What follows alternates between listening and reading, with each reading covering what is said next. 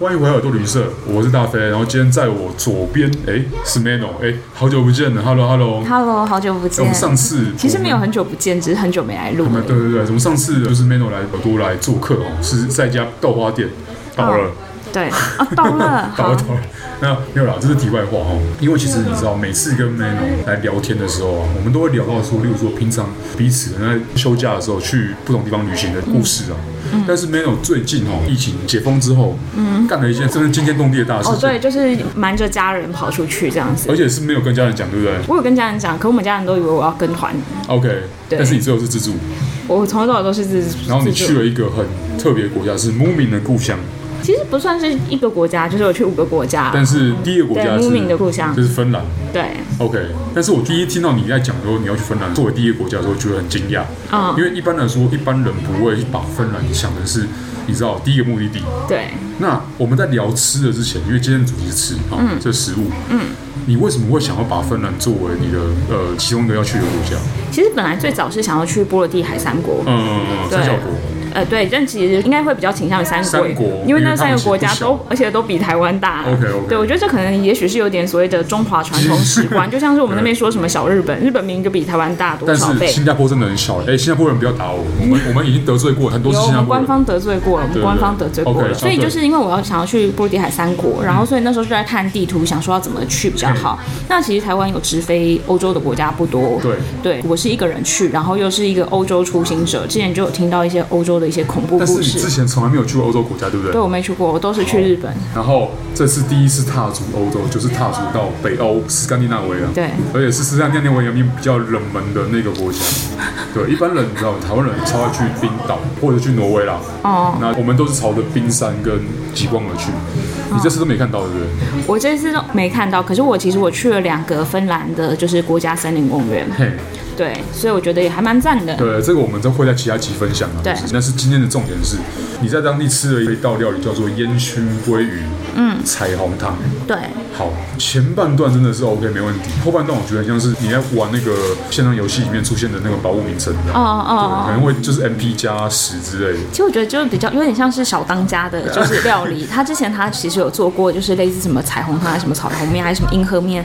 就其实那个概念有点像。所以需要用传说中的锅具去煮它吗？呃，没有传说中的规矩，我觉得应该蛮普通的就是锅在具。在地锅具。对我哦那我比较好奇的是啊，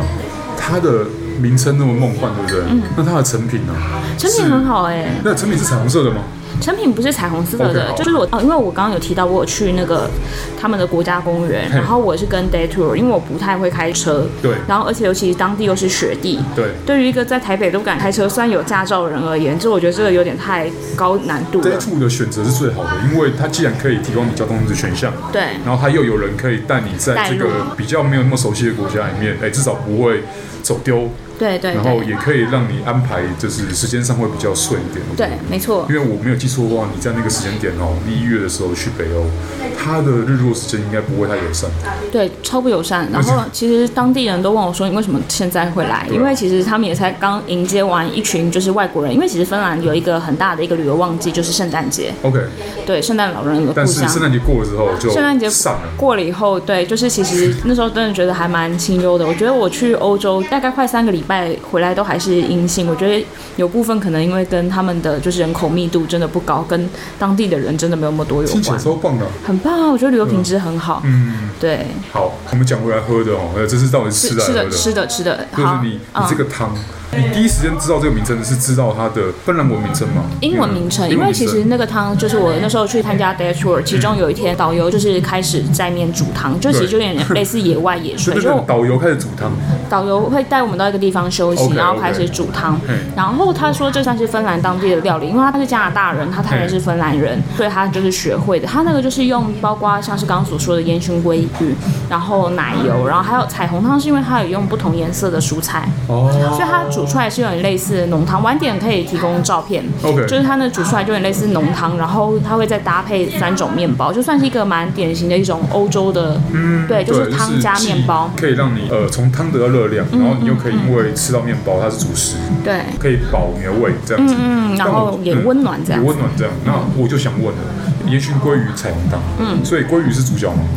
鲑鱼算是，就是我觉得有点像是其中一部分我啦。 Mino 哦现在是边看照片边跟我们聊的状况。没错，我现在就是正在回去找那 张图。对，对啊，因为它既然汤的部分是一个基底嘛，哦，是各种不同蔬菜加在一起，那应该鲑鱼还是一个鲑鱼味道主角的其角色实蛮重的，对然后整个喝起来其实就，我觉得其实就很像是一种浓汤，但是它其实还是蛮清爽，可能因为它的蔬菜量算多。 OK，但是重点来了，它为什么不会在其他地方出现，而是只有芬兰在这个地方才有这个东西？就是因为可能其他地方的用鲑鱼来煮汤，可能就不会用烟熏鲑鱼来煮之，类的或是他们可能那个蔬菜量就不会加那么多。对，可能是对这样子。我对这，样一起跟 Mano 看照片，我现在这样看起来觉得很好喝，好喝。嗯，对，而且看起来你的背景非常非常冷。对因然为后大在家可以想象因为在雪一地，下哦，因为在雪地。对，虽然我们现在在人在呃开始转热的台北市，但是我觉得光是我们现在这样回想，哦，就有些那个暖意就上来了，但完全跟天气没有关系这样子。对，然后 OK 所以它真的就是配酸种面包这样，还蛮好吃的，对啊。然后另外一天是 barbecue， OK，那就比较但是但是可想象你有印象的还是比较像就这碗汤，啊对在对那对个环境之下，，你对，在那个当下，然后对而且跟你一起喝的人应该是你的团员们，就是一群不认识的外国人， 对。哎，都是当地人吗？不是不是，就是基本上下过包括导游本身，没有一个人是芬 兰人。对，然后另外一个就是，其实除了像刚刚所说的酸种面包配烟熏鲑鱼彩虹汤，对，它其实还有就是蓝莓汁，而且它那个蓝莓汁是热的蓝莓汁。热的 OK，对，然后那时候其实导游就有跟我们聊，因为其实芬兰算是一个很尊重大自然的地方，嗯，所以他们的蓝莓基本上都是原生种，跟他们的产量其实没有很多。因为其实如果要真的像是美国或是澳洲，就是大规模种植蓝莓田，这个对其实可能会很耗水跟地力，我相信，我相信所以就是芬兰他们当时他们自己是不这么做，所以他们是的野生蓝莓对不对？对他们就是用野生蓝莓所以它的产量没有那么多，嗯所以其实它就是把蓝莓弄成汁，然后最后再拿去加热，嗯然后在雪地喝也觉得哎、诶还蛮有趣的，就是通常想象中果汁好像都是冰的 OK 尤其台湾人可能这样碰到都是什么冷冻蓝莓没有比较吧？多因。为你知道这很正常，因为我们身处于一个东南亚国家，然后那个气候有台湾其实有种蓝莓啦，啊，对啊，而嗯最且近那个山丘蓝，其实大家对于果汁的印象就是冷的、嗯对或冰的，对因为大家觉得说那那就是一个清凉饮料的对感觉，对对，这也是蛮特别，但我觉得还是我们这个厂商，就光是名称就可以吸引人，呃啊真的吗想要喝喝看这样子。那未来哦，各位听众不一定一定要冬天的时候去芬兰。哎，一年四季你搞不好都有机会去芬兰，哎，可能也不一定要 day tour，嗯，可能是在他们当地就是在地的一个场合就有办法喝到这嗯个，就是芬兰人用烟熏鲑鱼煮的在汤这样子。其实我后来有去查食谱，哎，就我那时候喝完就还蛮惊为天人，我还去查食谱，嗯然后还有查到，对我所以回是去我回去再翻一下，如果有机会再分享出来。没问题。